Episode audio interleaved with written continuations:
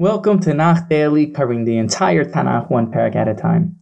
I'm Rabbi Shaya Sussman, and today we'll be discussing Tehillim chapter 39. This chapter has 14 psukim in it. The chapter opens with the words Lamanatseach liyadusun. Rashi brings the medrash that explains the word liyadusun means dinim, judgment, which makes it appropriate to say this parak when you're feeling judgment in your life. This is a good chapter to say if you're feeling like your life is embattled in emotional turmoil, if you're constantly feeling ridiculed with guilt, emotional grief, pain, and anxiety.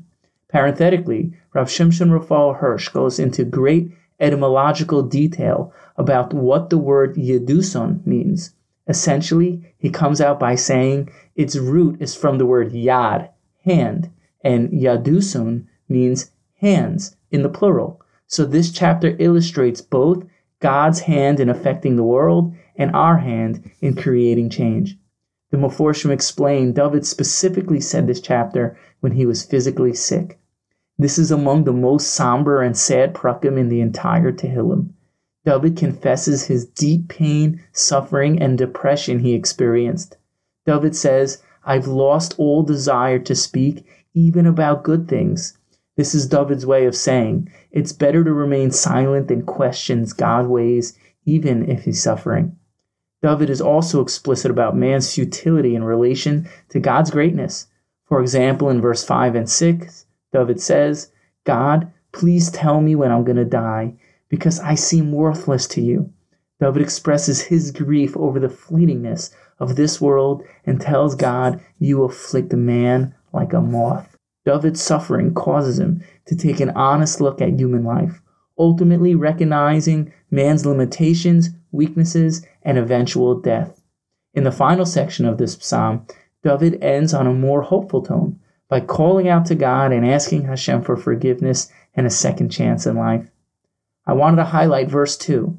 It says, Amarti eshmara drachai mechato bilishoni eshmara lefi machsom ba'od rasha linegdi. I resolved I would watch my ways, lest I sin with my tongue. I would keep my mouth muzzled while the wicked man was in my presence. Rashi explains when we experience tsaros, pain, we need to guard ourselves not to feel resent, resentful towards God's midas hadin, trait of judgment. Therefore, David says, I'll keep my mouth shut when I'm around Rishayim. Obviously, when a person is upset, it can be very difficult to just silence yourself, especially when you're hurting on the inside.